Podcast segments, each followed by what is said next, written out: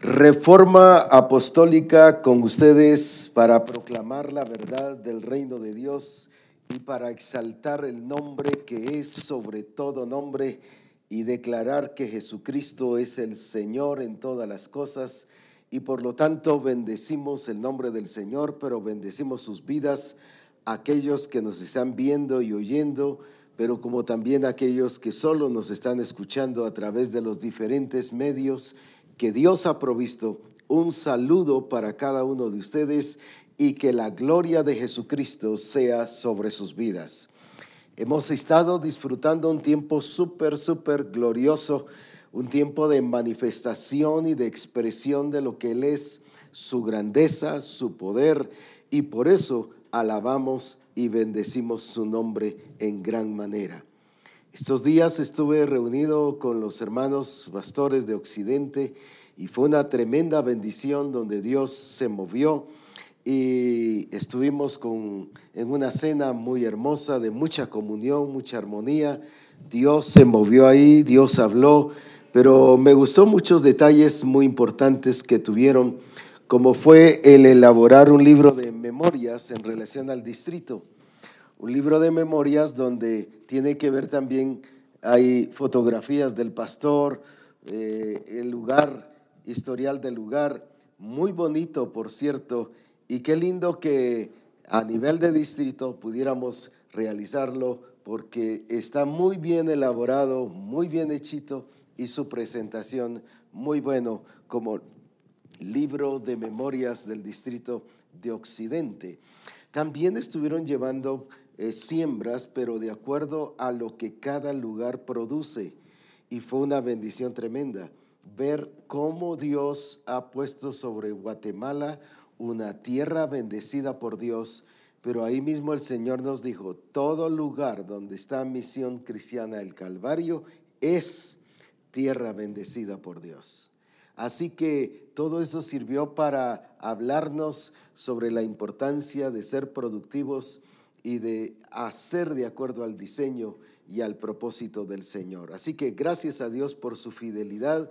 Estuvimos muy contentos, fue una tremenda bendición y gracias a Dios por el pastor Walter y su esposa que, y su familia que nos atendieron con mucho aprecio y cariño. Así que gracias a Dios por su fidelidad.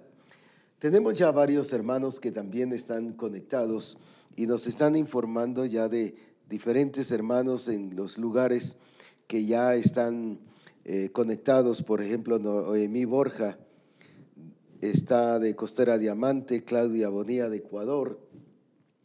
Tenemos a Mari Méndez de Chiquimula, a Luis Arango de Puerto Barrios, al pastor Giovanni Fuentes de eh, Colombia, al pastor William Hernández también de Colombia, al apóstol Carlos Navas, también aquí en la ciudad capital. Así que gracias a Dios. Y así hay diferentes hermanos que nos están viendo a través de eh, diferentes recursos que tenemos como emisoras que nos están escuchando en este mismo instante. Iglesias que también nos verán.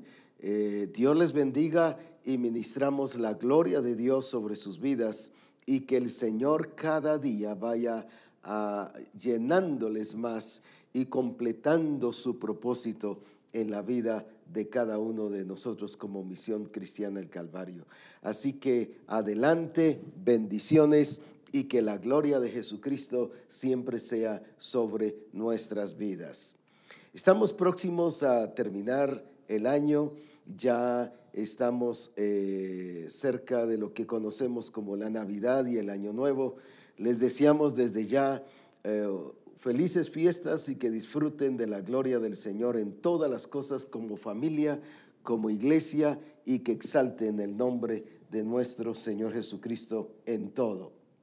Que sean bendecidos en gran manera y que este año lo terminen llenos de la gloria de Dios, alcanzando el propósito del Señor para sus vidas no solo su propósito, estoy hablando del suyo, sino estoy hablando del propósito del Señor para sus vidas. Que eso será lo glorioso y, será de mucha bendición para nuestras vidas también. Así que eh, deseamos bendiciones.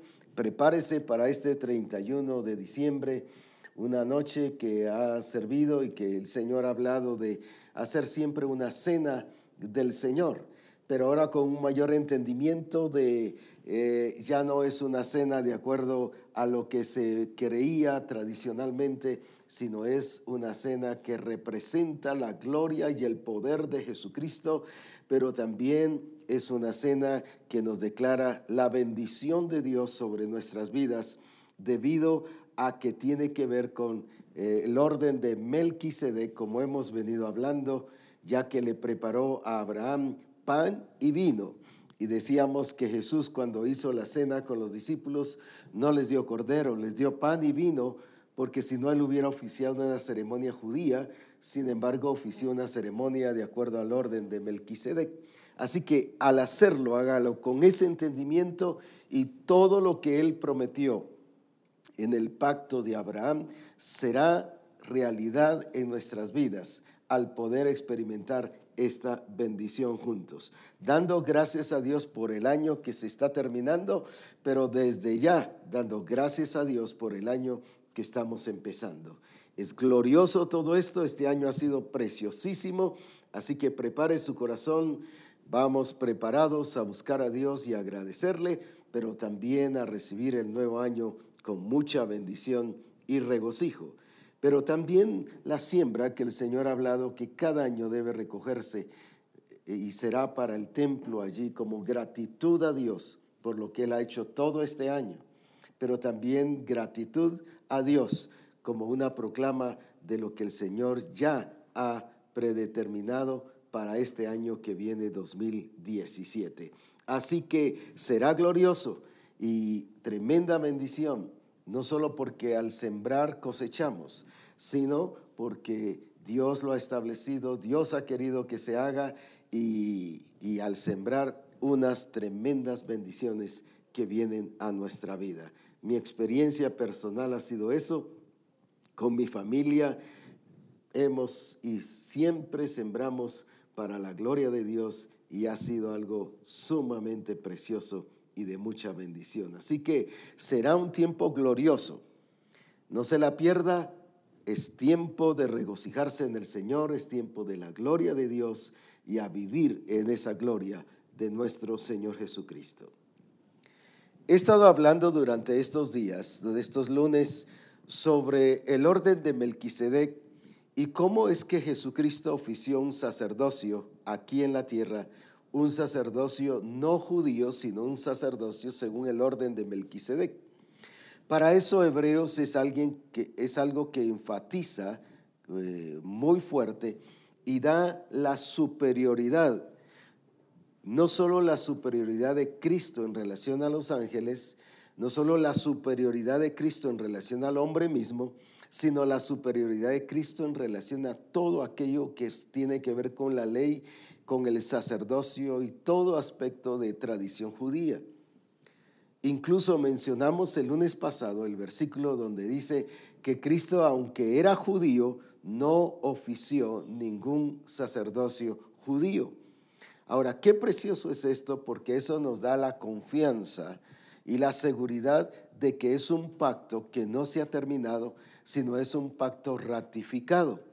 Y eso nos da la seguridad de que es un pacto eterno y que esa bendición viene y prevalece en nuestra vida. Mientras que el pacto respecto a Moisés, dice el mismo, eh, ya como leímos en el libro de Hebreos, capítulo 8, es un pacto que él mismo dijo, haré con la casa de Israel un pacto nuevo y con la casa de Judá también haré un pacto nuevo. ¿Por qué razón? Porque el antiguo, el anterior, ha terminado. Y él mismo dice allí eh, en la escritura de que ese pacto ha caducado. Cuando Gálatas también habla el apóstol Pablo, donde dice que la ley fue nuestro ayo para llevarnos a Cristo, más venida la fe, más venido Cristo, ya no hay por qué estar bajo esas tradiciones y costumbres que tenían que ver con el judaísmo. No estoy hablando de la iglesia, estoy hablando del judaísmo mismo. Ahora, ¿por qué el Señor haría un pacto nuevo con la casa de Israel? para incluirlos dentro de todo este paquete glorioso, dentro de eso que se llama redención, para que ellos también puedan ser iglesia siempre y cuando le reconozcan como Jesucristo, Señor de señores y, el Salvador de sus vidas, y se sometan al diseño y al propósito del Señor. Porque dice, ahora ya no hay judío ni griego, ahora ya no hay hombre ni mujer, ahora ya no hay ni esclavo ni libre, ahora todos somos uno en Cristo Jesús. Eso es lo glorioso de la obra en Cristo, que todas esas divisiones religiosas y tradiciones y costumbres han sido ya, dice, puestas en la cruz, clavadas en la cruz, y por lo tanto usted y yo podemos disfrutar del poder y de la gloria de nuestro Señor Jesucristo. Es por eso que hoy quiero enfatizar sobre un poco más sobre lo que tiene que ver aquí con el pacto de Abraham. Por ejemplo, en Gálatas capítulo 3 y en el versículo 14, para que en Cristo Jesús la bendición de Abraham alcanzase a los gentiles, a fin de que por la fe recibiésemos la promesa del Espíritu. Cuando está hablando de los gentiles, ya lo expliqué la vez pasada, pero solo lo voy a mencionar hoy, está hablando no de un grupo cultural o una raza, está hablando de todas las naciones, porque a Abraham se le dijo, en ti serán benditas todas las naciones. Alguien decía y le oía decir muchos años hace que dijo esto, que Abraham allí cuando estaba con Melquisedec y le llevó los diezmos a Melquisedec, estaba representando al pueblo de Israel.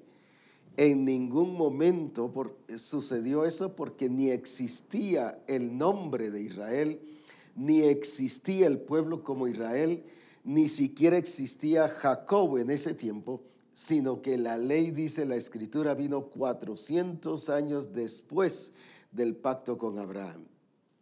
Ahora, ¿qué nos dice todo esto? Que, pero cuando el Señor le dice, en ti serán benditas todas las familias de la tierra, ahí le está diciendo a Abraham que él sí estaba en representación, no de una cultura, no de una raza, sino de todas las familias de la tierra. Ahora, cuando le dijo eso, y ahora dice aquí, para que la bendición de Abraham alcanzase a los gentiles, ¿Qué nos está diciendo?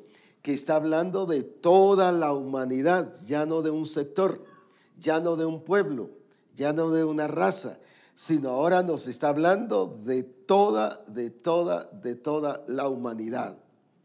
Todos hemos sido llamados a ser bendecidos y podemos alcanzar todos estos beneficios siempre y cuando reconozcamos que Jesucristo es nuestro Señor. Porque dice aquí en el versículo 7, capítulo 3 y versículo 7, dice, sabed por tanto que los que son de fe, estos, no dice todos, no dice cualquiera, sino estos que son de fe son hijos de Abraham. Es muy específico, detalla muy bien, especifica muy bien quiénes son. Los que son de fe, ¿Quiénes son los que son de fe? Los que hemos creído en Cristo, porque Cristo es la fe perfecta, la fe plena. Por eso dice, más venida la fe, ya no estamos bajo ayo. ¿Quién vino? Vino Cristo, fue una persona, no fue una acción, no fue un sentir el que vino, no fue un pensamiento de creer como muchos piensan que es la fe, no es un deseo, piensan que creen porque desean algo. Piensan que creen porque profetizaron algo. Piensan que creen porque dijeron algo. No, aquí está hablando de la persona de Cristo Jesús. Y por eso dice que los que son de fe, o sea, los que son de Cristo, porque Cristo es la simiente de Abraham, porque dice que la bendición le fue dada a Abraham y a su simiente, no a las simientes, no en plural, sino en singular. Cristo es el dador de esa vida eterna y por lo tanto todo aquel que participe de la gloria de Jesucristo tiene que nacer de nuevo y vivir bajo el gobierno del Espíritu. Ahora, la bendición plena no es solo una bendición circunstancial, no es solo una bendición pasajera, no es una bendición que tiene que ver con algunos aspectos o alguna temporada que se dé algo, se produzca algo. Aquí está hablando de una bendición completa, integral, porque está hablando de la promesa del Espíritu. Y cuando nos ha entregado el Espíritu, nos ha entregado todas las cosas. Así como cuando nos entregó a Cristo, nos lo entregó todo. En Cristo lo tenemos todo. Pero ahora con el Espíritu Santo se hace realidad ese todo en nuestra vida. El Espíritu Santo viene a hacer realidad todo lo que en Cristo se nos fue dado. Por eso es glorioso que la bendición de Abraham alcanzase a los gentiles para que por la fe recibiésemos la promesa del Espíritu. Cuando está hablando de la promesa del Espíritu, no está hablando solo sobre ese momento en el cual lo recibimos, sino está hablando de vivir bajo esa promesa de vivir todos los días, las 24 horas del día, los 365 días del año, y todos los años en el año agradable del Señor, que no es un año cronológico, sino es un año que tiene que ver con ese periodo de manifestación y expresión de Dios mismo como Señor de señores y Rey de reyes. El año agradable del Señor, donde Él vino a redimir y a completar y completa y levanta su iglesia gloriosa, santa, sin mancha, sin arruga y sin ninguna contaminación. Pero la levanta no, no porque sola se la lleve al cielo y ahí termina las funciones, sino porque ya esta iglesia se está expresando como tal, con una plenitud de Cristo, con una vivencia de Cristo, expresando a un Cristo completo, porque dice el apóstol Pablo en Colosenses 2.10, ya en Cristo estáis completos, que somos completos en Él. Pero luego aquí en Efesios 3, 19 dice que, que seamos llenos de toda la plenitud de Él. No solo completos en Él, sino completos de Él. Cuando usted nace de nuevo, desde allí su genética y la naturaleza de Cristo fue puesta y ahí viene todo, todas las características, todo lo que contiene esa genética, ahí viene viene contenida la naturaleza de Cristo, su carácter, su estilo de vida, sus pensamientos, sus deseos. Toda la expresión de Cristo viene allí. Pero ahora no solo tenemos que ser llenos en Él, sino llenos de Él. Y eso solo lo lleva a cabo la obra del Espíritu Santo en nuestra vida, a lo que hemos llamado transformación es de ir colocando en nuestra vida y haciéndonos reflejar la imagen de Cristo. Por eso eso no lo entendió la iglesia al principio.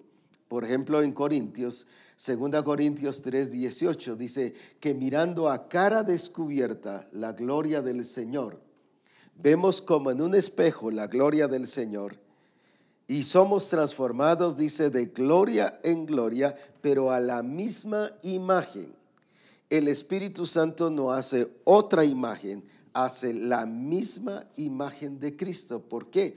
Porque Él está usando esa genética que ya ha sido puesta en usted y en mí, la genética de Cristo, y es la que le va dando forma, y ahí es donde somos transformados. Entonces cada vez vamos siendo igual a Cristo, como Cristo, actuando como Cristo, pensando como Cristo, viviendo como Cristo, anhelando todo como Cristo y expresándonos como Cristo también.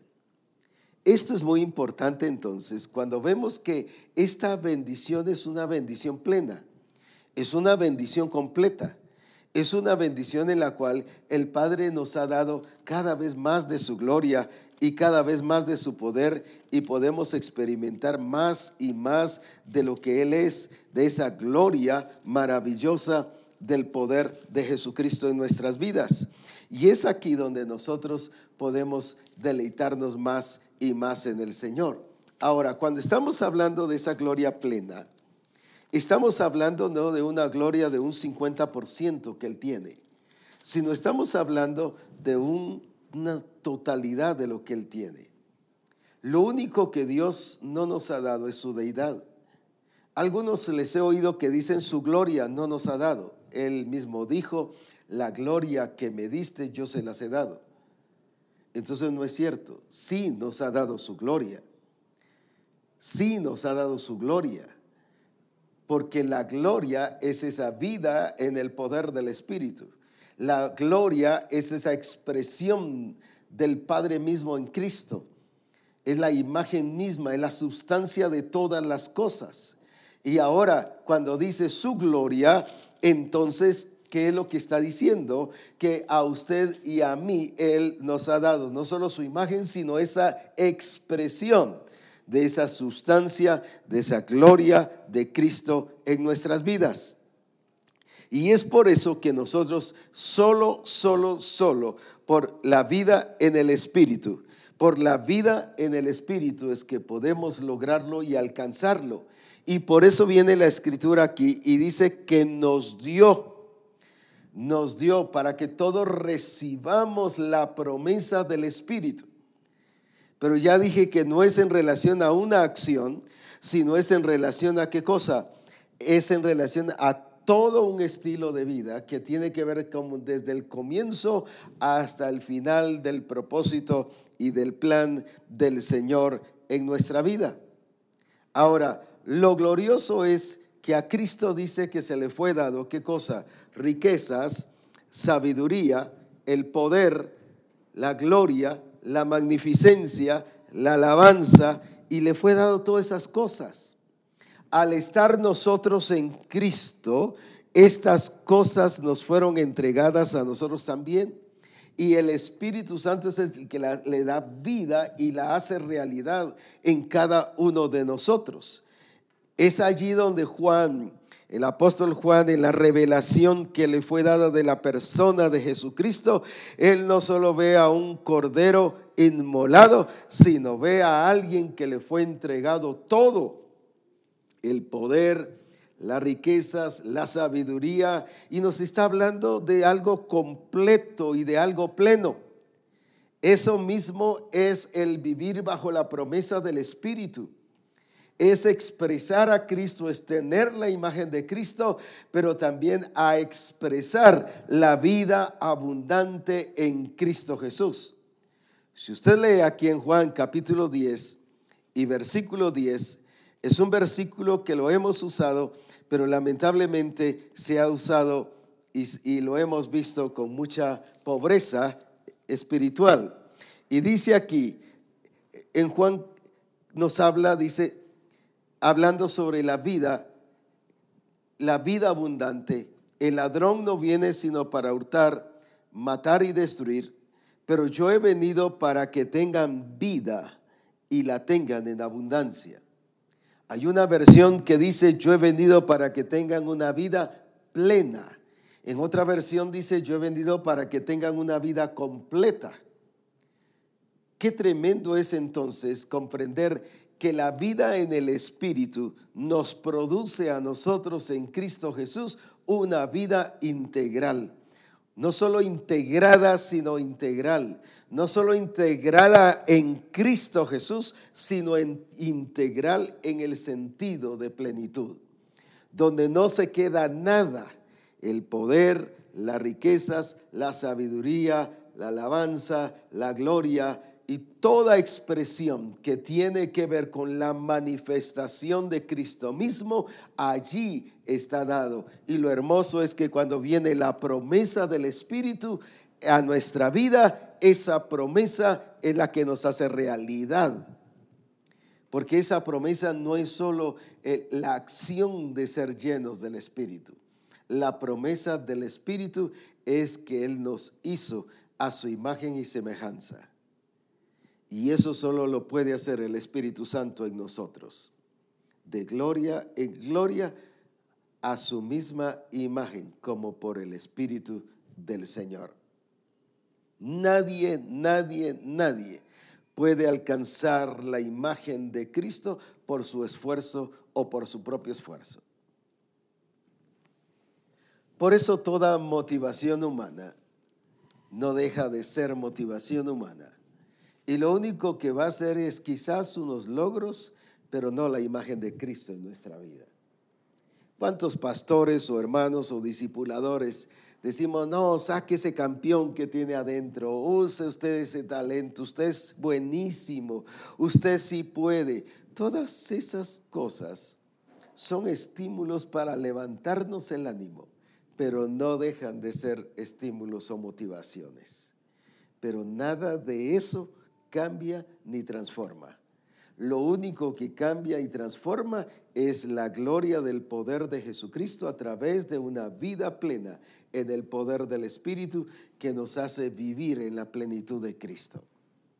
Y si algo Él quiere que en este tiempo ya empecemos a disfrutar de esa plenitud de Cristo, de una vida plena a llegar a ser una, iglesia plena en Cristo Jesús pero no puede ser plena si usted y yo no vivimos una vida plena, porque usted y yo somos la iglesia. Y si la iglesia va a ser plena, eso significa que usted y yo vamos a tener esa plenitud de Cristo. La tenemos, pero falta expresarla, falta vivirla y para eso es el poder del Espíritu Santo en nuestra vida. Se lo explico de esta manera. Por ejemplo, en Efesios dice, hablando sobre eh, el apóstol Pablo, sobre la vida de Cristo y sobre la supereminente grandeza del poder de Dios, dice, la cual operó en Cristo resucitándole de los muertos, el capítulo 1 y versículo 20, la cual operó en Cristo resucitando de los muertos y sentándole a su diestra en los lugares celestiales lo explico de esta manera, aunque el mismo versículo se explica. Cuando dice la cual operó en Cristo, resucitándole de los muertos, la escritura y la palabra que había sido revelada por medio de los profetas en relación a Cristo, y Cristo mismo se basaba en la revelación. Él cuando iba a la ley, a los salmos y a los profetas, no iba solo a buscar cosas escritas de Él, él iba a buscar la revelación que tenía que ver con él. Él lo miraba no como algo escrito, no como un libro más. Él lo miraba como la revelación del Padre para él. Y por eso en Lucas 24, 44 dice que él iba a la ley, a los profetas y a los salmos para buscar qué era lo que estaba escrito de él. Qué hermoso. No, iba a buscar qué decía de Moisés, no iba a buscar qué decía de Adán, no iba a qué decía de Caín, no, él iba a buscar qué decía de él. Él iba a buscar la revelación, porque si alguien vivió bajo revelación fue Jesucristo. Por ejemplo, cuando se enfrenta al enemigo, ¿por qué venció al enemigo?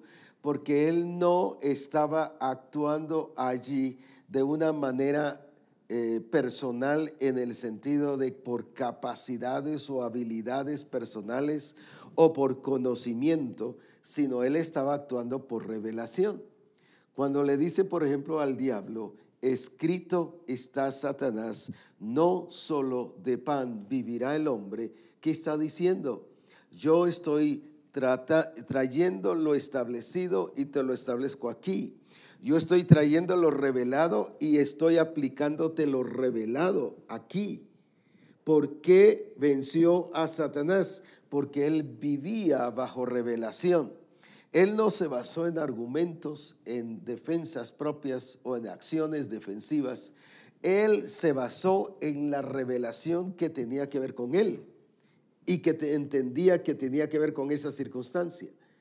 Por ejemplo, viene y, y coloca al enemigo esa es la importancia de vivir bajo revelación. No leer la escritura como un libro que está, valga la redundancia, que está escrito, sino un libro que está revelándonos la voluntad y el corazón de Dios. Viene Jesús y le dice, al Señor tu Dios adorarás y a Él solo servirás. ¿Por qué se lo dijo? Porque no solo estaba escrito, sino eso era lo que el Padre le había revelado a Cristo, que así tenía que estar Satanás. en esa posición, en esa ubicación de eh, ser una persona que tenía que reconocer la autoridad suprema del Señor de señores y del Rey de reyes. Pero así es la iglesia. La iglesia por estar en Cristo, también Satanás tiene que reconocer la autoridad que tiene la iglesia en Cristo Jesús. Y por eso viene Cristo y por causa de la revelación lo coloca a él en una posición de una persona bajo revelación. ¿Y por qué digo bajo revelación? Porque al Señor tu Dios adorarás y a Él solo servirás. Porque así está escrito, así está revelado, así lo dijo el Padre, así es la voluntad del Padre, así lo diseñó Él. No es porque el diablo quería estar así, no es porque a Él se le antojaba hacer otra cosa, es porque así está diseñado. Y así está diseñado para la iglesia para que el enemigo siempre reconozca que Dios es el Señor, el único Dios verdadero y el único a quien merece toda adoración y toda la alabanza, y que la iglesia es el cuerpo de Jesucristo y que por lo tanto el nombre de Jesucristo es exaltado en medio de la iglesia y el enemigo sujeto bajo la planta de sus pies. Mire qué vida de gloria, qué deleite es ver ahora a través de la revelación. Ahora, eh, Cristo mismo les dijo a los discípulos, así como en el tiempo de Jonás o en la época de Jonás, que estuvo tres días en el vientre del pez, así el Hijo del Hombre también estará, pero se levantará. Y les habló también, destruid este templo y en tres días lo levantaré. ¿De qué estaba hablando? De su resurrección. Jesús sabía que iba a resucitar. Jesús entendía el diseño y conocía el diseño. El problema nuestro es que nos enfrentamos a la vida sin conocer nada del diseño. Y por eso la pregunta o por eso la acción es, es que no sé qué debo hacer. Jesús sí sabía qué iba a hacer, porque conocía el diseño. Por eso era que iba la escritura. Y cuando usted y yo sepamos qué es lo que el Señor dijo de nosotros, nosotros vamos a saber qué hacer. Y por eso es que necesitamos de la obra del Espíritu. Pero ahora déjeme explicarle ya esto entonces. El asunto está, viene el Señor y les dice, el Padre diseñó que yo tenía, lo estoy parafraseando, que yo tenía que resucitar y levantarme al tercer día. Y él lo creyó, y él lo entendió, y así estuvo dispuesto, y por eso fue a la cruz, porque sabía que él se iba a levantar al tercer día. Pero ¿qué pasó?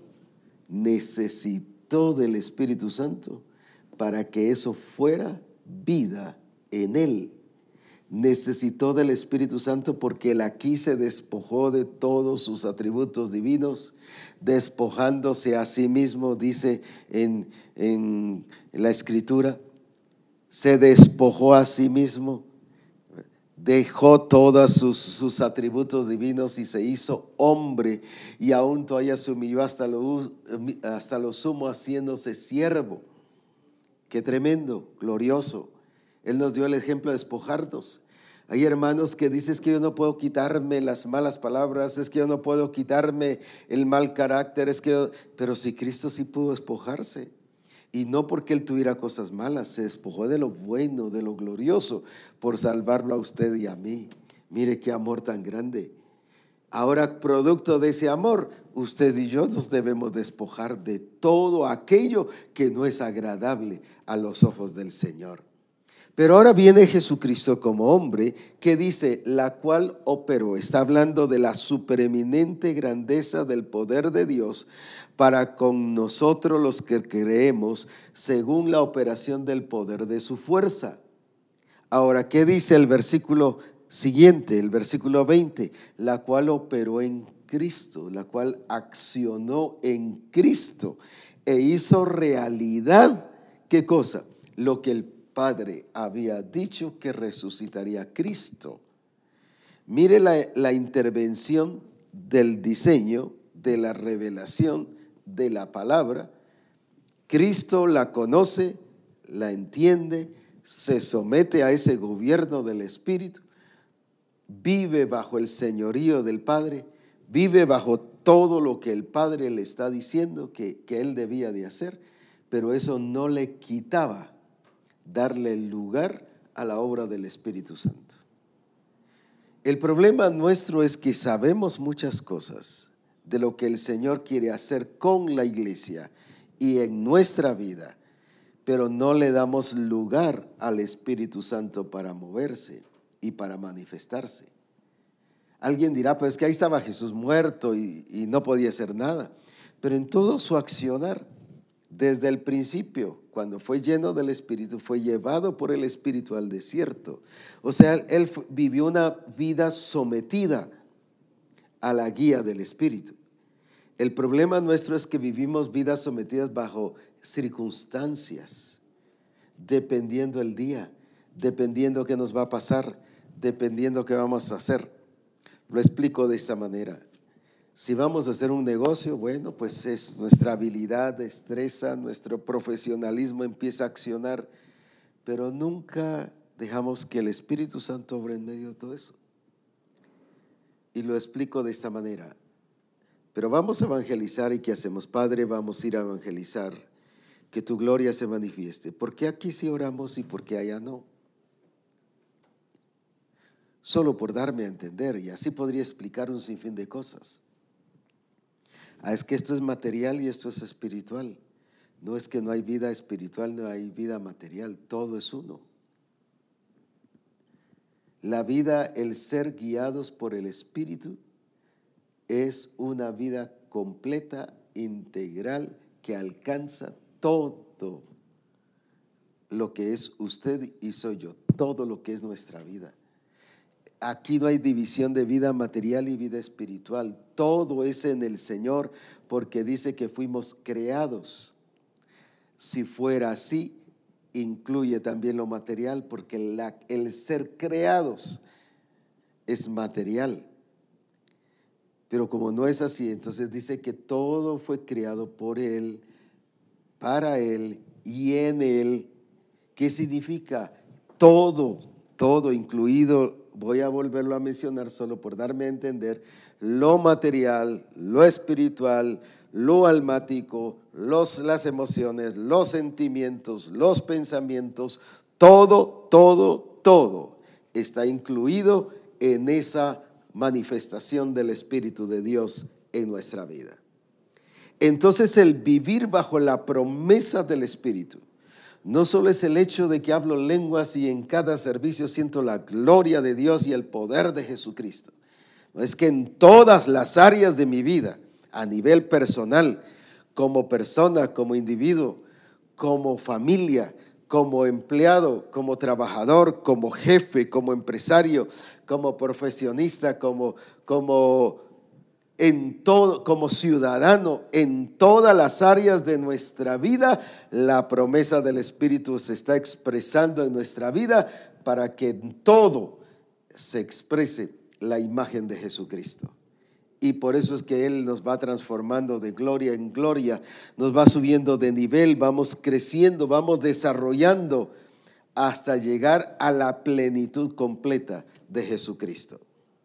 Entonces cuando está hablando de la bendición de Abraham, alcanzarse a los gentiles, no solo está hablando del derecho que tenemos de ser llenos, ni solo está hablando sobre el vivir llenos del Espíritu. Al hablar sobre la bendición de Abraham que alcanzase a los gentiles para que por la fe recibiesen la promesa del Espíritu, era para que se complete en usted y en mí el diseño establecido por Dios, que es ser a la imagen de nuestro Señor Jesucristo. Romanos 8, 28 dice en la segunda parte, a los que conforme a su propósito son llamados. Y a los que llamó, a estos predestinó, dice el 29. Y a los que predestinó, dice que los predestinó para qué? para que fuesen conformes a la imagen de su Hijo Jesucristo. Eso es alcanzar la plenitud de Cristo. Pero no solo llegar a tener el diseño completo de Cristo mismo en nuestra vida en relación a la imagen y a la semejanza, sino eso mismo nos va a llevar, como pasó aquí, a operar, que operó en Cristo Jesús, que todo lo accionó. Eso convierte a una iglesia que teniendo la imagen y la plenitud de Cristo va a vivir expresando la imagen y la plenitud de Cristo. Para serle franco, esto no lo entendió la iglesia al principio. Solo explico, por ejemplo, cuando el apóstol Pablo dice que la creación gime a una por la libertad de los hijos de Dios está gimiendo a una y está clamando la creación misma por la intervención de las personas ungidas y llenas del Espíritu, que están viviendo bajo el pacto con el Abraham y que por lo tanto reconocen que viven bajo la bendición de Abraham, que van a ir a liberar, a libertar la creación toda. Mire la responsabilidad que Dios nos ha dado como iglesia, a expresarnos y a expresar la vida de Cristo. Por eso es que Cristo dijo, y cosas mayores que estas harán. ¿Por qué? Porque no solo porque creemos, sino por estar viviendo bajo ese pacto de la promesa. Y la promesa no es solo reciban el Espíritu y ya se cumplió la promesa en ellos. No. Si usted ha leído Hebreos, como pedí que se leyera para estos días, y estoy asumiendo que lo leyeron y por eso estoy diciendo varias cosas que ahí están incluidas. Dice, por ejemplo, que no vivieron en el reposo de Dios, porque ellos solo entendían que era entrar a la tierra prometida y allí, aunque había leche y miel, había abundancia, Dios los llevó a un lugar de riqueza. ¿Qué pasó? Se lo malgastaron todo. Lo echaron a perder todo porque se confiaron de que había tanto, ya no hay que trabajar, ya no hay que hacer nada, cuando eso era para que lo multiplicaran. Y dice la escritura que no entraron en su reposo. ¿Por qué? Porque ellos entendieron que solo el reposo era entrar a la tierra de Canaán. Y eso es lo que muchos nos predican. Si usted entra a la tierra de Canaán, va a entrar al reposo de Dios. No es eso. La promesa del Espíritu no es solo entrar al lugar prometido por Dios, ni solo vivir bajo esa, eh, esa experiencia de crecimiento y desarrollo en la promesa de Dios, sino es el completar el propósito de Dios. Ni es solo alcanzar ese diseño según la promesa de Dios, sino es responder, vivir que eso se opere en nosotros, la vida de Cristo, que fue lo que digo que no lo entendieron las iglesias en aquel entonces. Por eso es que en Colosenses capítulo 3, el apóstol Pablo le dice a la iglesia de Colosa, ¿qué cosa? Y en el versículo 4, Colosenses 3:4, cuando Cristo vuestra vida, ¿Qué está diciendo ahí? Cuando Cristo esté completo en vosotros. Cuando Cristo ya es vida en vosotros. No solo que, ah, porque Cristo vive en mi corazón, yo ya tengo vida. Si tiene vida en el Señor. Pero aquí está hablando cuando Cristo vuestra vida. ¿De qué está hablando? De ese proceso de transformación que está siendo completado por la obra del Espíritu Santo. Cuando Cristo vuestra vida se manifieste, ahí está el punto. Cuando la obra del Espíritu está en nosotros y está transformándonos a la imagen de Jesucristo, tienen que verse, la palabra manifestar es sacar a luz, es hacer notorio, es expresar. Si usted ve la palabra manifestar en el original, tiene que ver con el mismo concepto de revelación. Hoy en día ya casi no se acostumbra mucho, solo los a cierto nivel de fotografías. Pero antes uno llevaba y tomaba las fotos y llevaba los rollos y decía, hágame el favor de revelar estas fotos. ¿Y por qué habla de revelar estas fotos? Estaban allí, pero no se miraban. Había que manifestarlas, había que hacerlas notoria, había que hacerlas visible. Y aquí dice, por ejemplo, cuando Cristo vuestra vida se manifieste. Está hablando ya no solo de un Cristo que por etapas estamos expresando la gloria de Dios, aunque eso va gradual, ir produciendo esa genética que tenemos dentro, se va expresando en nuestra vida de acuerdo al crecimiento, a la madurez que vamos alcanzando.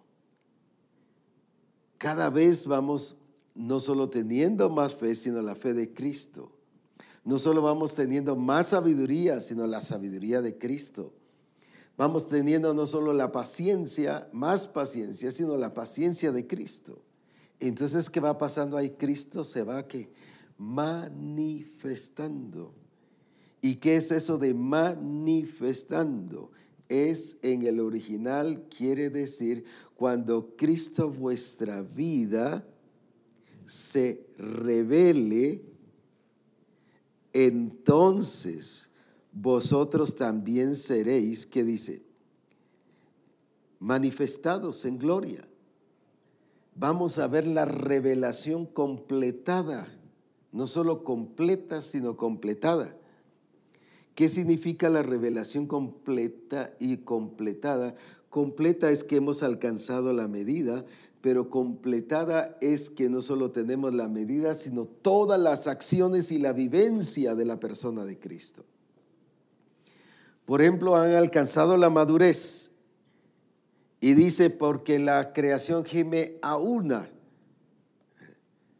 pues esperando la manifestación de los hijos de Dios. Y ahí está hablando de hijos maduros, o sea, los que ya alcanzaron madurez, pero no se quedaron solo con que ya alcanzaron el diseño, la madurez, sino ahora están activos en esa madurez, expresando, revelando, manifestando eso que ya son.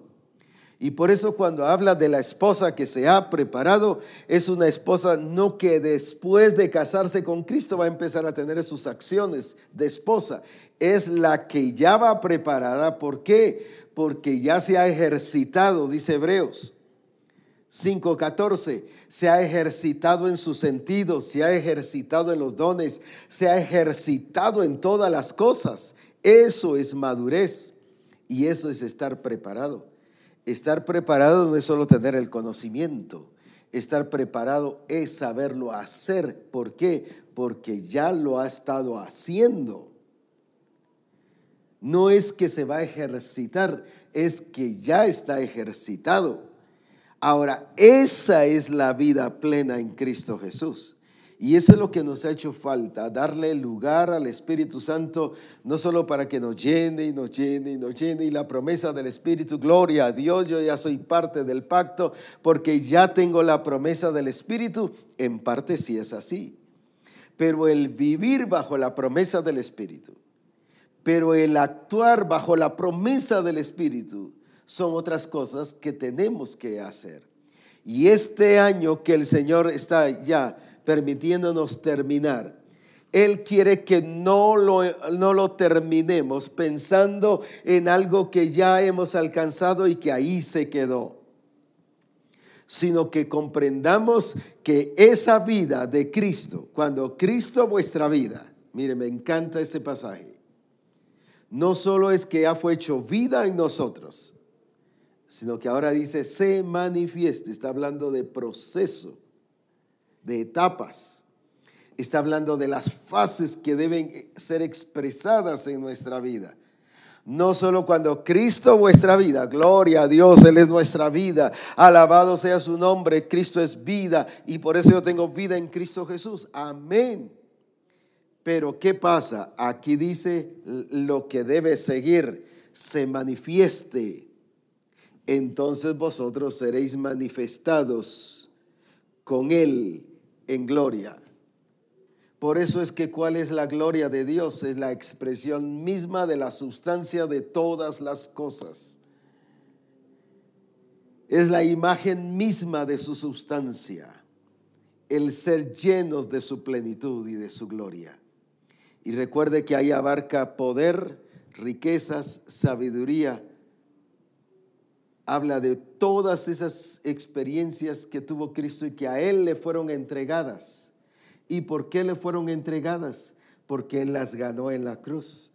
Y por usted estar usted en Él y yo en Él, yo soy coheredero juntamente con Él. Lo que le fue dado a Cristo, le fue dado a usted y me fue dado a mí. Poder, riqueza, sabiduría. Ay, apóstol, yo no puedo ser sabio. Eso es mentira si ya le fue dado sabiduría. Mire, no puedo ser prudente, pero es que me, vence la carne y, y la imprudencia me vence. Eso no es cierto. Aquí dice, si Cristo es su vida, si Él es la esencia, si Él es el que le ha dado la vida y lo ha llevado al nuevo nacimiento, entonces ahora lo que sigue es que Cristo sea expresado. Por eso es que en el versículo 1 de este mismo capítulo 3 dice, si pues habéis resucitado con Cristo, ese sí pues,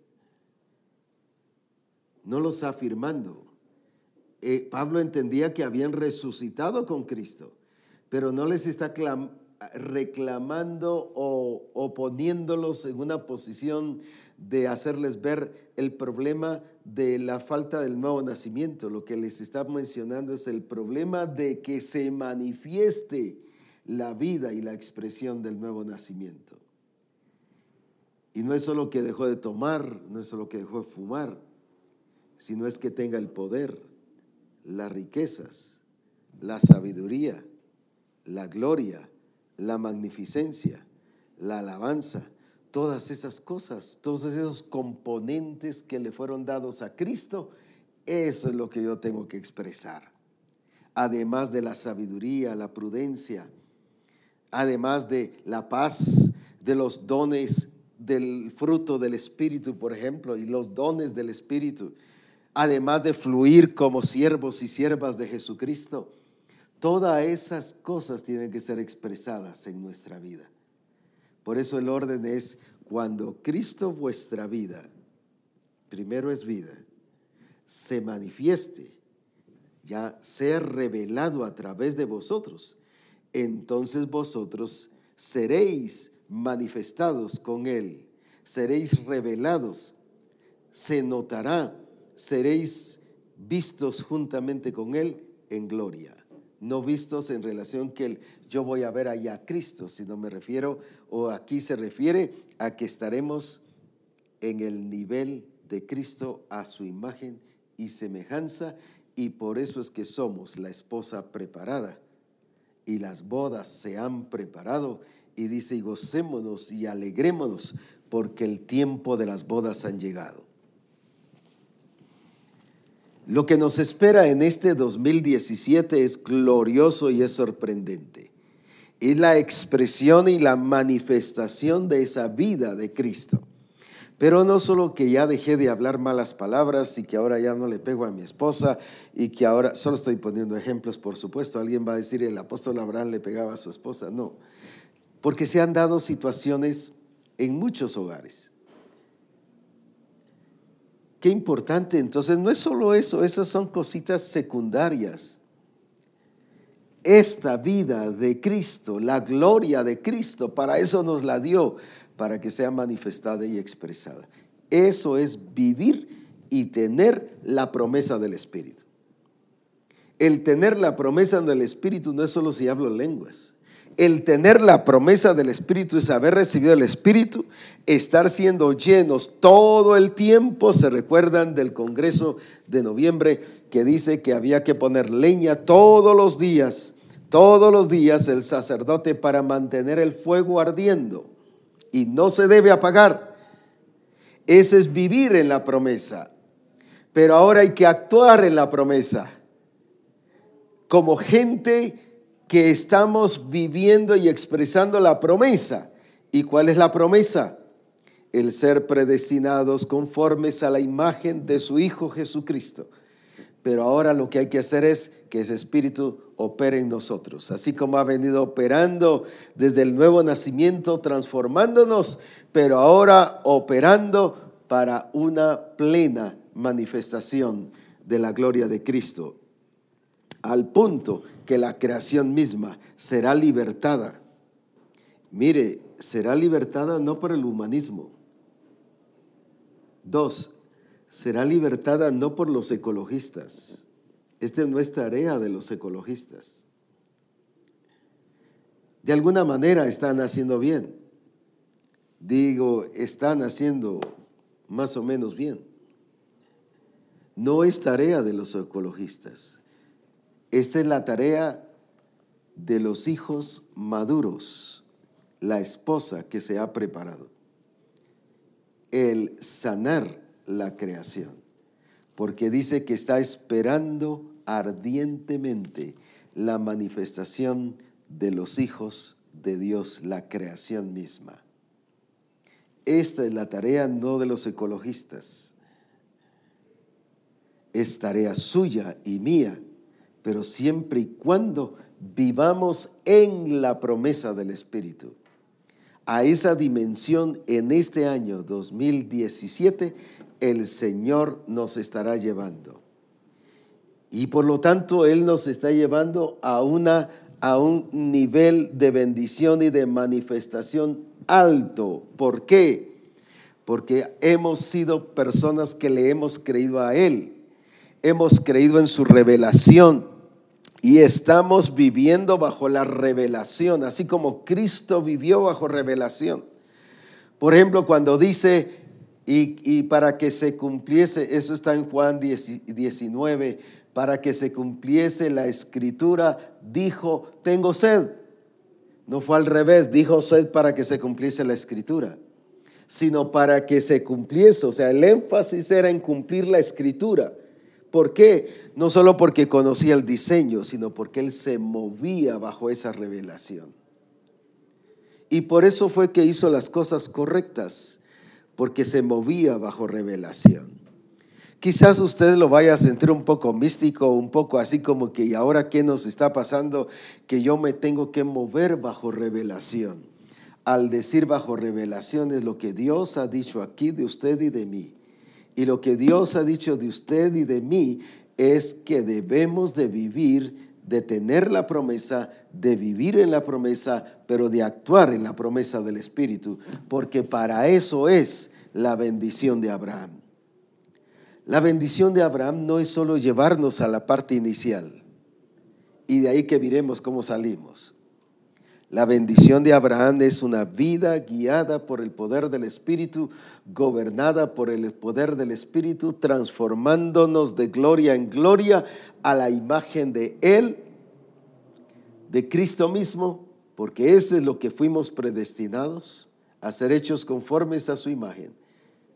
Pero ¿qué sigue haciendo? Y opera y sigue operando en nosotros no porque ya se completó la imagen de Cristo, ya bueno, Cristo aquí está, ya tu iglesia ya está hecha. No es así. Tenemos que expresar. Y dice, hasta colocar a todos los enemigos bajo la planta de nuestros pies. Aquí en 2 Corintios nos está hablando precisamente sobre eso.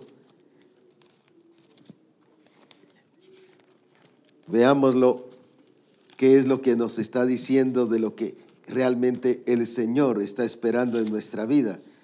Y nos está hablando precisamente del poder y de la gloria de Dios. Es Primera Corintios.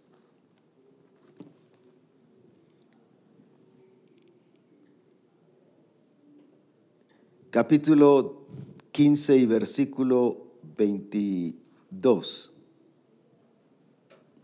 Primera Corintios 15, 22. Mire todo lo que nos queda por hacer. Así que no es solo de que usted está tocando el teclado. Gloria a Dios si lo hace.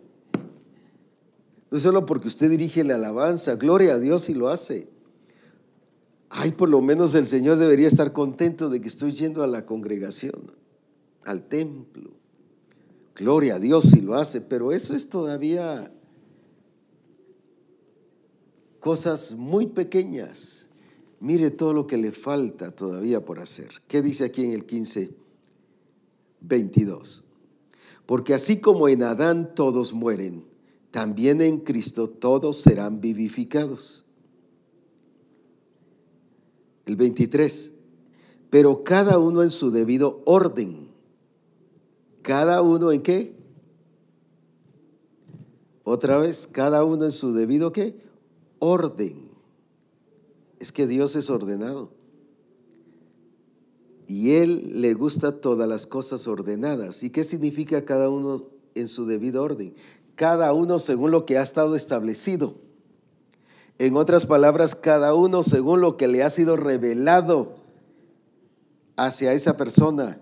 Y no, bueno, yo no tengo ninguna revelación. ese es problema suyo si la escritura dice que ha orado para que se tenga el espíritu de sabiduría y de revelación. Si es hijo de Dios, dice que los que son hijos de Dios oyen la voz de Dios. Mis ovejas oyen mi voz. Así que ahora es tiempo de buscarnos y conectarnos bien con Él para ser sumamente dirigidos y plenamente dirigidos por Él, porque este año es de gloria y de una expresión y manifestación de esa vida de Cristo en nosotros. Para que Cristo no dice la vida de Él, sino Cristo vuestra vida. Está hablando de Él, no está hablando del componente llamado vida. Está hablando cuando Cristo vuestra vida. Está hablando de la totalidad de Cristo. Se manifieste está hablando de esta iglesia. ¿Y qué dice aquí ahora? Pero cada uno en su debido orden. Cristo las primicias, luego los que son de Cristo en su venida. Versículo 24. Luego el fin, o sea, el propósito, no está hablando luego del fin, ya al final de los tiempos, está hablando del propósito. Entonces, ¿qué es lo que nos corresponde hacer? Cuando entreguen el reino al Dios y Padre, cuando haya suprimido todo dominio, toda autoridad y potencia, porque preciso es, escuche lo que usted y yo tenemos que hacer para que Él reine porque preciso es que Él reine hasta que haya puesto a todos sus enemigos debajo de sus pies. Y el postrer enemigo que será destruir la muerte, porque todas las cosas las sujetó debajo de sus pies, y cuando dice que todas las cosas han sido sujetadas a Él, claramente se exceptúa aquel que sujetó a Él todas las cosas. Pero luego que todas las cosas le estén sujetas, entonces también el mismo Hijo se sujetará al que lo sujetó y a él todas las cosas para que Dios sea eh, eh, todo en todos. Para que Dios sea todo en todos. Ahora, ¿qué dice? Que Él va a reinar hasta cuándo? Porque preciso que Él reine hasta que todos sus enemigos sean puestos bajo la planta de sus pies. Y Efesios, ¿qué dice? 1, 22. Y sometió todas las cosas bajo sus pies y lo dio por cabeza sobre todas las cosas. ¿A quién? A la iglesia. ¿Quién es la responsable de someter todas las cosas bajo sus pies? A la iglesia. ¿Pero qué iglesia? Estoy hablando de esta iglesia plena, de esta iglesia completa, de esta iglesia madura, de esta iglesia que puede hacer cosas completas. Algunos pensamos que ya lo logramos solo porque echamos fuera un espíritu malo de alguien o porque liberamos un negocio y ya quedó libre y ahora el negocio se levantó y gloria a Dios. Estamos poniendo todo bajo la planta de nuestros pies. Pero ¿y qué de los principados y de las huestes espirituales que están en los lugares celestiales? ¿Qué de todas las obras diabólicas? Todo eso falta aplicar la victoria de Jesucristo. Pero ¿quién lo va a aplicar y quién es la responsable? Es la iglesia. ¿Pero qué iglesia? a esa iglesia la que operó en Cristo Jesús, el Espíritu del Señor. Por eso es que está hablando de colocar todas las cosas bajo sus pies, porque primero habla de una supereminente grandeza de su poder, la cual operó en Cristo Jesús, resucitándole de los muertos. Esa operación del Espíritu del Señor en cumplimiento y como parte de la promesa del Espíritu que nos ha dado, es la que hace falta realización en nuestra vida. A eso nos está llevando el Señor en todo este tiempo. Así que este es un año de victoria y de poder en Cristo Jesús. Y el 2017 veremos muchos poderes de las tinieblas viniéndose abajo, dominios, principados, que han gobernado el mundo, que se están expresando incluso en leyes, en los congresos, en las constituciones de los países, que se están expresando incluso en la ONU y en muchas otras entidades internacionales, se vendrán abajo esa influencia demoníaca. Porque llegará el momento en que estos lugares entenderán y conocerán que Jesucristo es el Señor de señores y el Rey de reyes.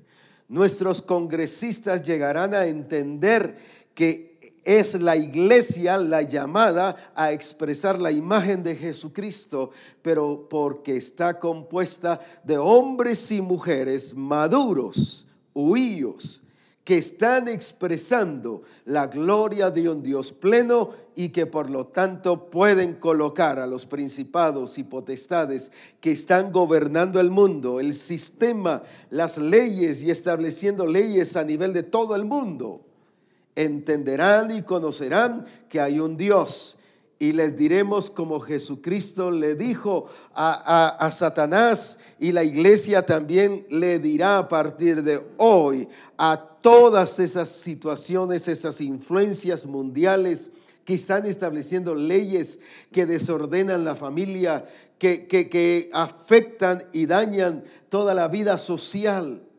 Mire cuántas leyes han decretado y ahora las naciones mismas están peor que antes. ¿Por qué? Porque no es ese, no es el sistema del mundo. Es la iglesia estableciendo el reino de Dios. Es la iglesia sometiendo todas las cosas bajo el señorío de Jesucristo, pero una iglesia que teniendo que Cristo sea su vida. Estoy hablando de un Cristo completo, no de la acción de tener vida. Que Cristo su vida, dijo Pablo a los de Colosenses cuando Cristo vuestra vida se manifieste. Ahí es entonces donde nosotros seremos manifestados juntamente con Él en gloria. Entonces vamos a ver que lo mismo que Él trazó desde su propósito y su plan se está cumpliendo en nuestra vida. Es por eso que la iglesia ya tiene que pararse en su lugar y tomar el lugar que le corresponde según la promesa del Espíritu no solo gozarse de que ya fue llena, seguir viviendo llena, estar constantemente con el fuego ardiendo, ser responsable y vigilante de cuidar que el fuego de Dios no se apague. Por eso fue que la iglesia de Éfeso contristó el espíritu. La iglesia de Tesalónica viene el apóstol Pablo y les dice, no apaguéis el espíritu, porque pensaron que era con habilidades humanas, destrezas humanas con pura sabiduría humana. Pero esto solo se logra bajo el poder del Espíritu Santo. Y vamos a decirle al sistema del mundo, y vamos a decirle a las obras de las tinieblas, y vamos a decirle a toda ley que contradiga la palabra del Señor, al Señor tu Dios adorarás y a Él solo servirás. Y cuando digo se lo vamos a decir, no estoy hablando a futuro, sino que a partir de ahora digamos esa verdad y establezcamos en los cielos, establezcamos en todo el ambiente de nuestro lugar, de nuestra provincia, de nuestra ciudad, de nuestro pueblo, de nuestra aldea. Todas las naciones van a ver la gloria de Dios porque va a haber una iglesia que tomará el lugar de ser una iglesia bendecida según el pacto, según la promesa del Espíritu que expresará Cristo glorificado en su vida. Es este tiempo que estamos entrando y viviendo durante este tiempo. Ahora no permitamos que nada ni nadie nos detenga, ni nos estorbe, ni nos limite, ni nos paralice. Es el tiempo si Cristo se despojó a sí mismo. Ahora es el tiempo de despojarse a sí mismo de aquellas barreras, de aquellos paradigmas, de aquellas cosas del pasado, de aquella escuela del pasado que nunca se vuelva a mencionar en su vida que esas fueron cosas que usted aprendió en el pasado y que por eso le ha costado quitarlo, porque eso refleja que no ha nacido de nuevo. Pero es el tiempo ahora de vivir en la gloria de Jesucristo y bajo este señorío y este poder de Dios, la promesa del Espíritu en su propia vida, pero la promesa del Espíritu en la iglesia, porque tenemos que someter a todos sus enemigos bajo la planta de sus pies. No estoy hablando de los enemigos suyos que usted los creó por alguna circunstancia. Estoy hablando de los enemigos de Cristo, que son los enemigos de la iglesia. Por lo tanto, el sistema del mundo, el humanismo, todos esos sistemas, tenemos que estarles ya diciendo, al Señor tu Dios adorarás, ya Él solo servirás. Pero ya es el tiempo ahora que nos despojemos. Este tiempo que viene, despójese ya de todas las cosas que están estorbando el que usted viva en esta plenitud de Cristo. Porque se le ha dado el poder, la riqueza, la sabiduría, se le ha dado todo aquello que se le dio a Cristo Jesús. Y por eso somos coherederos juntamente con Él. Mire, hemos sido llamados a vivir una vida plena. Por eso es que Pablo dice, hablando de la iglesia, la cual es su cuerpo, y cómo califica el apóstol Pablo a la iglesia de Cristo, la cual es, la cual es su cuerpo, la plenitud, la plenitud de aquel que todo lo llena en todo. Que habla de un Cristo completo, de un Cristo que lo llena no una parte, que lo llena todo con su gloria y con su poder, pero es la expresión y la vida de una iglesia que ha entendido la promesa del Espíritu. Que no solo entrar a la vida de la promesa, no es solo vivir en la vida de la promesa, viviendo llenos del Espíritu y guiados y gobernados por el Espíritu transformados, sino no tampoco no es solo alcanzar el objetivo, Aquí no hay una meta en el sentido de decir aquí llegó. ¿Cuál es la meta? No es solo ya soy maduro, sino ahora como maduros empezar a libertar la creación. Pero ahora como maduros empezar a colocar a los enemigos bajo la planta de los pies. Como maduros establecer el reino de Dios aquí en la tierra y manifestar que Cristo es el Señor de señores y el Rey de reyes. No nos quedemos paralizados es el tiempo que nos levantemos como misión cristiana del Calvario en el poder del Espíritu, porque el Espíritu ha sido enviado no solo para que usted sienta algo rico y sabroso, una unción preciosa, gloria a Dios si lo siente, sino es para que opere, así como operó en Cristo, opere en usted y opere en mí, accione, pero no solo que Él accione, sino eso me lleva a accionar a mí, lo lleva a accionar a usted. Una iglesia pasiva no es la expresión de un Cristo viviente. Una iglesia pasiva, un discípulo pasivo, una persona pasiva no es la expresión de una persona que está viviendo bajo la promesa del Espíritu. Una persona que está en el accionar de Dios. Tampoco una persona activa me dice que está viviendo en la, promesa del Espíritu la iglesia de Éfeso, todos eran activos, todos eran activos, todos se movían, pero de acuerdo a sus planes y a sus proyectos. Pero aquí es ser activos de acuerdo al diseño y al propósito de Dios, de acuerdo a lo que el Padre ha determinado. Es por eso que ahora nos llama a dejar ese pasado, a renunciar a ese pasado y a vivir la vida en la promesa del Espíritu en esa dimensión de promesa del Espíritu. lo que el Padre vio, lo que el Padre planificó, lo que el Padre diseñó desde antes de la fundación del mundo. Alabado sea su nombre para usted y para mí. Esto es glorioso y este año eso nos espera. Así que gran tarea nos espera, por eso dice, es preciso. Y no está hablando de hacer las cosas arrebatadas, sino que es preciso, es necesario, es demandante. Dice, es preciso que Él reine hasta que ponga a sus enemigos bajo la planta de sus pies. ¿Qué está diciendo con eso? Es preciso que usted se levante y que yo me levante, que todos los siervos y las siervas de Dios nos levantemos, que los grupos de comunión familiar nos levantemos a cumplir exactamente nuestra función y que hagamos lo que nos corresponde, que toda la iglesia en general nos levantemos para hacer lo que nos corresponde.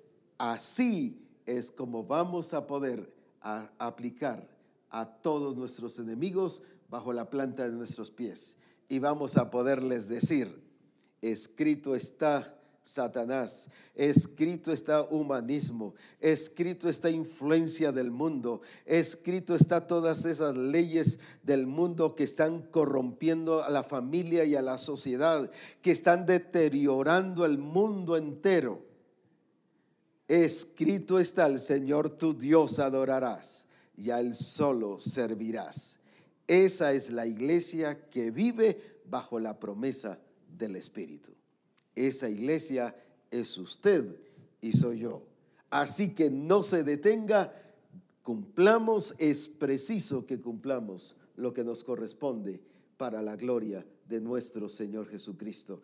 Y veremos su gloria y seremos manifestados juntamente con Él. Dice, cuando esto se manifieste en nuestra vida seremos manifestados juntamente con Él en gloria. Entonces seremos la iglesia gloriosa, sin mancha, sin arruga, sin contaminación. Así que es el tiempo de manifestar la gloria de Dios, despojándonos primero de todo aquello que nos está estorbando, que nunca más se oiga que las cosas del pasado nos están deteniendo renuncia ahora en el nombre de Jesús. Y es el tiempo que esto, que es el propósito de Dios, el vivir bajo la promesa del Espíritu, que podamos experimentarlo y sea algo glorioso en nuestra vida. Oremos, Padre, te damos gracias porque estamos por terminar un año, un año que ha sido glorioso y precioso, un año de transformación un año donde te has expresado con gloria y poder como nunca lo habíamos visto. No porque tú hayas cambiado, sino porque ahora nuestros ojos te ven. Y ahora están abiertos y ahora estamos viviendo bajo esa revelación. Y por eso te exaltamos.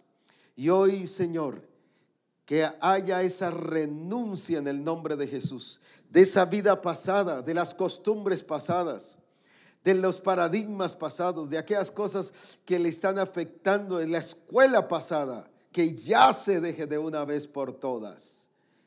Que ya no haya ningún servicio nunca más de un volver a decir la escuela del pasado se termina. Que ya se termine, como dijo Pablo, dejando, dejando la niñez, dice que alcanzó la vida adulta, la vida de madurez. Dejé lo que era de niño y que eso nos pase, que esa sea ahora nuestra experiencia como pastores, como profetas, como apóstoles, como evangelistas, como maestros, como discipuladores, como grupo del pastor, como asistentes pastorales, toda la iglesia en general, que dejemos ya todas esas acciones y que la vida de Cristo sea manifestada en nuestra vida, para que así vivamos no solo en revelación, sino que nosotros mismos seamos la revelación de Jesucristo, que así como Jesús era la misma imagen y la sustancia de todas las cosas del Padre, que así la iglesia también lo sea en relación a Cristo pero un Cristo que sometió todas las cosas bajo la planta de sus pies y lo dio por cabeza a Cristo y por su cuerpo a la iglesia la responsabilidad de ejecutar todo esto. Esa es la esposa que se ha preparado, una iglesia que hace las acciones de Cristo, que hace las cosas de Cristo, la vida de Cristo. Por eso, Señor, te exaltamos y declaramos que este año que viene es un año sumamente glorioso.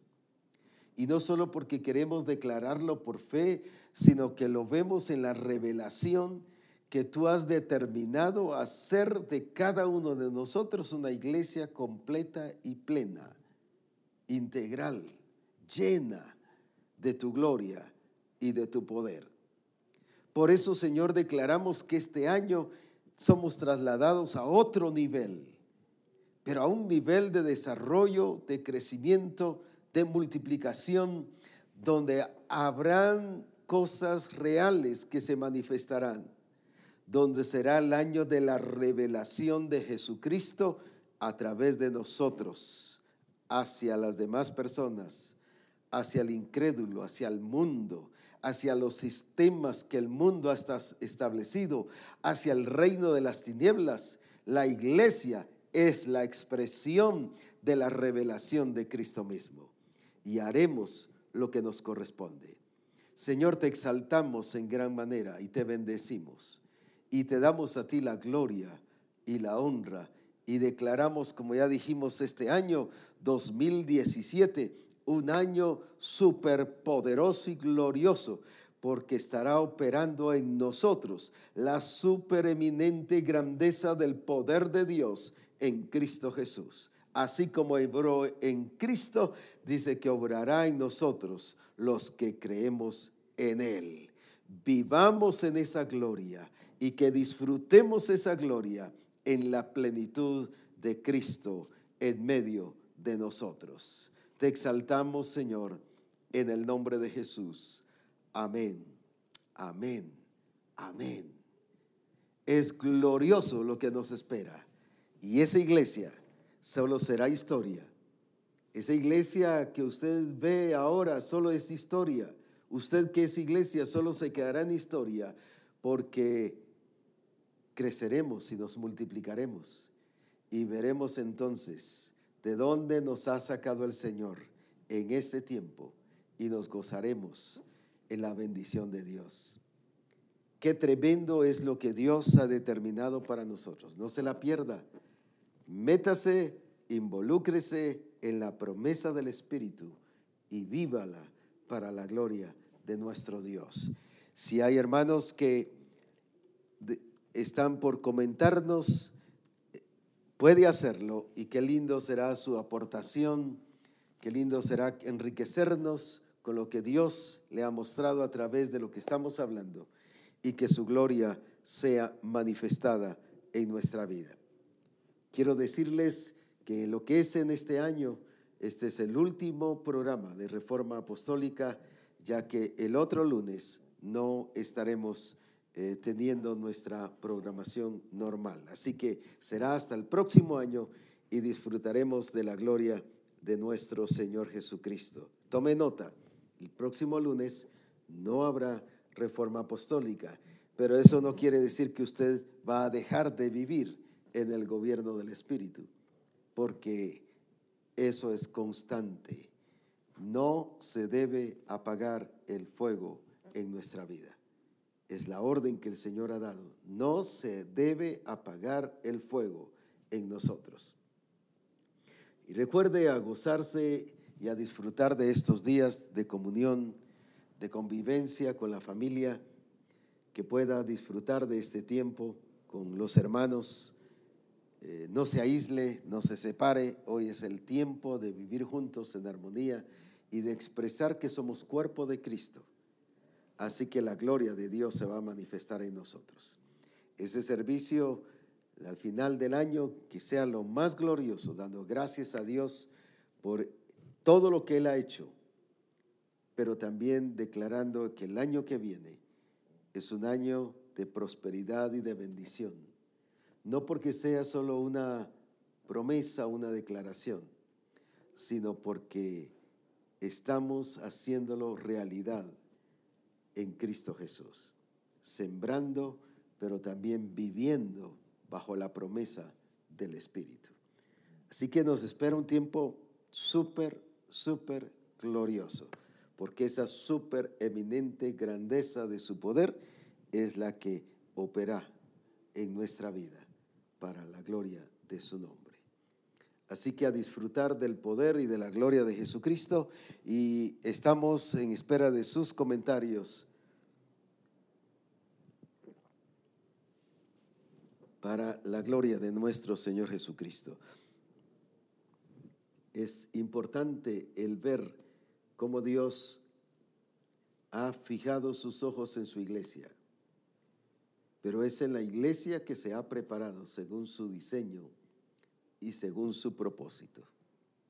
Así que a gozarnos, declaro que todos los que nos están viendo, ya sea a través de fresca unción o en directo, o nos estarán viendo a través de un reprise de esta enseñanza, en la congregación o en el grupo de comunión familiar, sean bendecidos en el nombre de Jesús que sus familias sean bendecidas, que sus negocios y trabajos sean bendecidos, pero especialmente que todo nuestro ser, espíritu, alma y cuerpo, sean llenos de la gloria de nuestro Señor Jesucristo.